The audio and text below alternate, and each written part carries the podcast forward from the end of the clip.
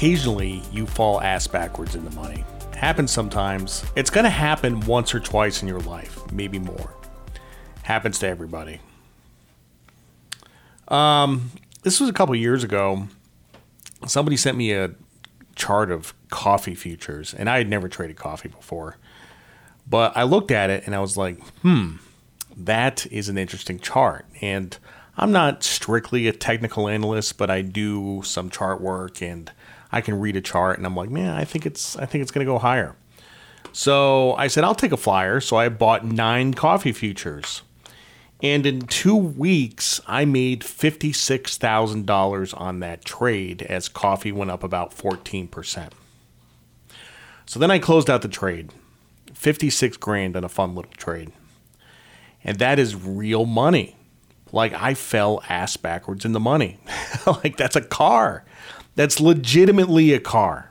And that was fun. That was fun. So, you know, is it luck? Is it luck? Is it like Hillary and her cattle futures? I don't know. Um, it's not luck. I mean, you know, I've spent 24 years doing this. I know how to read a chart. That's a lot of experience. That's a lot of experience. Plus, I had to take the risk. It could have completely gone the other way, right? So I could have lost 56 grand easily. There's that old saying, nothing ventured, nothing gained, which is absolutely true because if you want to make money, you have to take the risk. Like, it's a very simple concept. Like, if you want to make money, just sitting around and wishing that you're going to make money is not going to make you money. Having said that, if you are inexperienced in the market, don't try what I did. Don't go out and buy coffee futures or stocks or anything else because um, at best it's random and at worst you're going to make a mistake and you're going to hurt yourself. So, but falling ass backwards in the money isn't necessarily all about trading futures, right? You can get a big bonus you could get a big bonus one year. Maybe you're a real estate agent and you close on a really expensive house and you get a big commission. Like, there's a lot of ways that you can fall ass backwards in the money. And the biggest one of all is you could win the lottery. It may be not the Powerball, but you could win some scratch off. You could win like a hundred grand or something like that. So occasionally people do fall ass backwards in the money. And it's not easy. It's not easy. Let me just tell you that it's never easy. Usually it's really hard. And it was nice to, for it to be easy for a change. So, whenever things get easy, I get nervous because I'm waiting for the other shoe to drop. So, I was at I was actually at Hooters. I'm very sad to say, but I do go to Hooters. I actually went to Hooters today, and um, I'm very sad to say that I was in Hooters and I was checking my Bloomberg app on my phone, and the waitress comes up to me. She says, "What are you looking at?" I said, "Well, those are all my positions. Those are my investments." And she said, "Oh, I want to learn how to do that." And I'm like, "Oh." I mean, I'm not I'm not I'm not being condescending. I'm not patronizing her, but you know what what I do is really, like, I said, it's 24 years of experience. I mean, it, it's just something that you're not going to learn in a day. You know, it, it's just really hard. So it takes lots and lots of experience. And I'm still learning. You know, 24 years into it, I'm still learning. And one thing I had to relearn recently was that if you have a short idea, don't sell something short, look for the corresponding long idea it's much easier to be long than to be short. Okay. One of my big short positions for years, I held this position for seven years, was a Canadian bank. It was CIBC. And the reason I shorted CIBC was because I thought that the Canadian housing market was going to blow up and CIBC was most exposed to mortgages.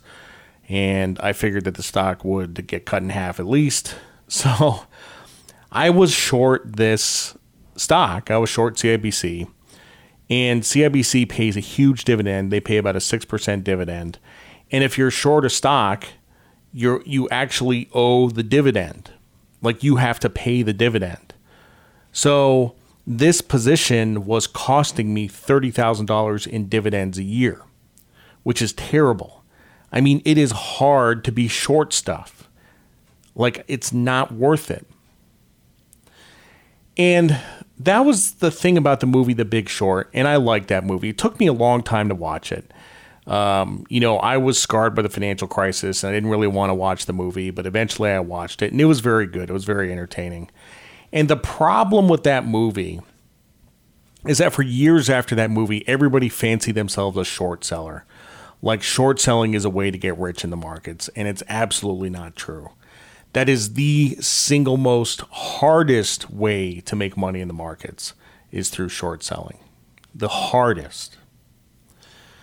And I used to try to run a market neutral portfolio. You know, there's market neutral hedge funds. They're long short hedge funds and they buy some stocks and they short some stocks and they have no market exposure and they hope that the longs go up and the shorts go down. Frequently, that does not happen. That is the hardest way to make a living in the market. It's incredibly hard.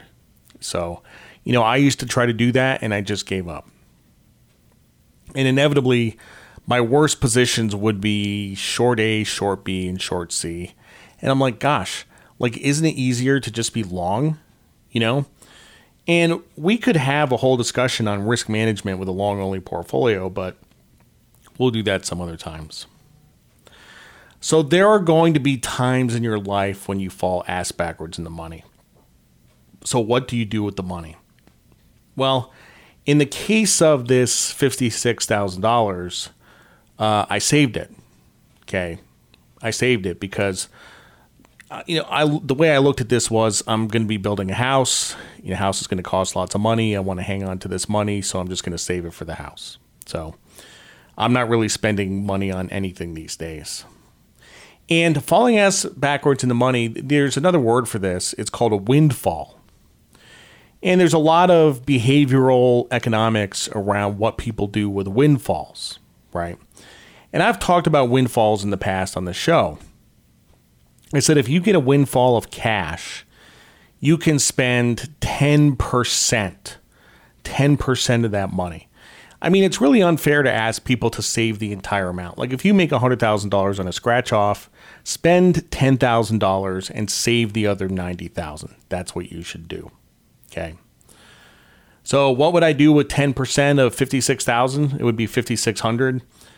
5600 bucks I could probably take a short vacation, something like that but I didn't feel like doing it. And I can't even realistically spend 5600 on clothes, which is what I would ordinarily do. So I will say that once you get money, it becomes easier to make money. Okay? Like it's easier to make money with $100,000 than $10,000. It's easier to make money with a million dollars than a hundred thousand dollars. It's easier to make money with five million dollars than a million dollars. Why is that? Why is that? Well, a lot of this is network effects, right? See, what happens is as you make more money, you get exposed to other people who have money. And other people who have money are generally hardworking and smart and they know lots of things and they have connections and they know other people and you get exposed to all these other ideas and other people which help you make money. It's you know a lot of people say the rich get richer. Well that's kind of why you know? It's not a great big conspiracy it's just that when you become rich you start hanging around with other people who are rich and you make each other rich that's that's really what's going on here you know uh, I mean, and think about it by virtue of my newsletter, the Daily Dirtnap, I'm plugged into a network of thousands of people who work in the financial industry who send me ideas all the time. And most of the ideas I don't like, you know, I would say 95% of them are terrible. But I am exposed to a ton of ideas, and occasionally I get a really good idea and I say, wow, that is a good idea. So and in the case of the you know these coffee futures, somebody sent me a chart. It was as simple as a chart. You know, it was that simple. But remember what we said about opportunities like this. Okay? First, you have to have the cash.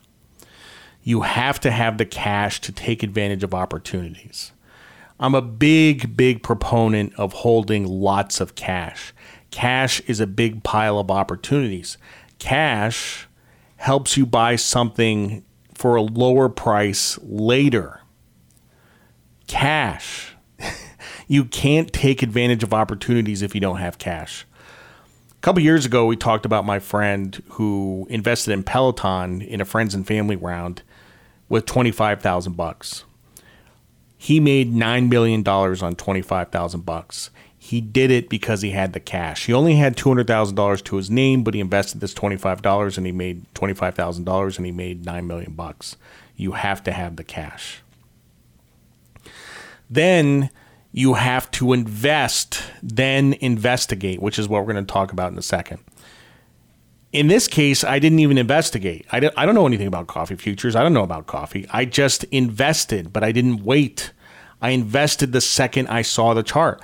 It's all about taking action. A lot of people have paralysis by analysis. Say, oh, this is an interesting idea, and I'm going to analyze this idea and examine it, and I'm going to think about it for a couple of months. You know, by the time you go through this process, by the time you invest, it's going to be too late. Invest, then investigate. You invest, and then you do your research on it. So, and it was a good thing because it started going up the next day. That is one thing I consistently try to do. As soon as I hear about an opportunity, I don't wait. I invest in it right away because stocks don't wait for you to make up your mind.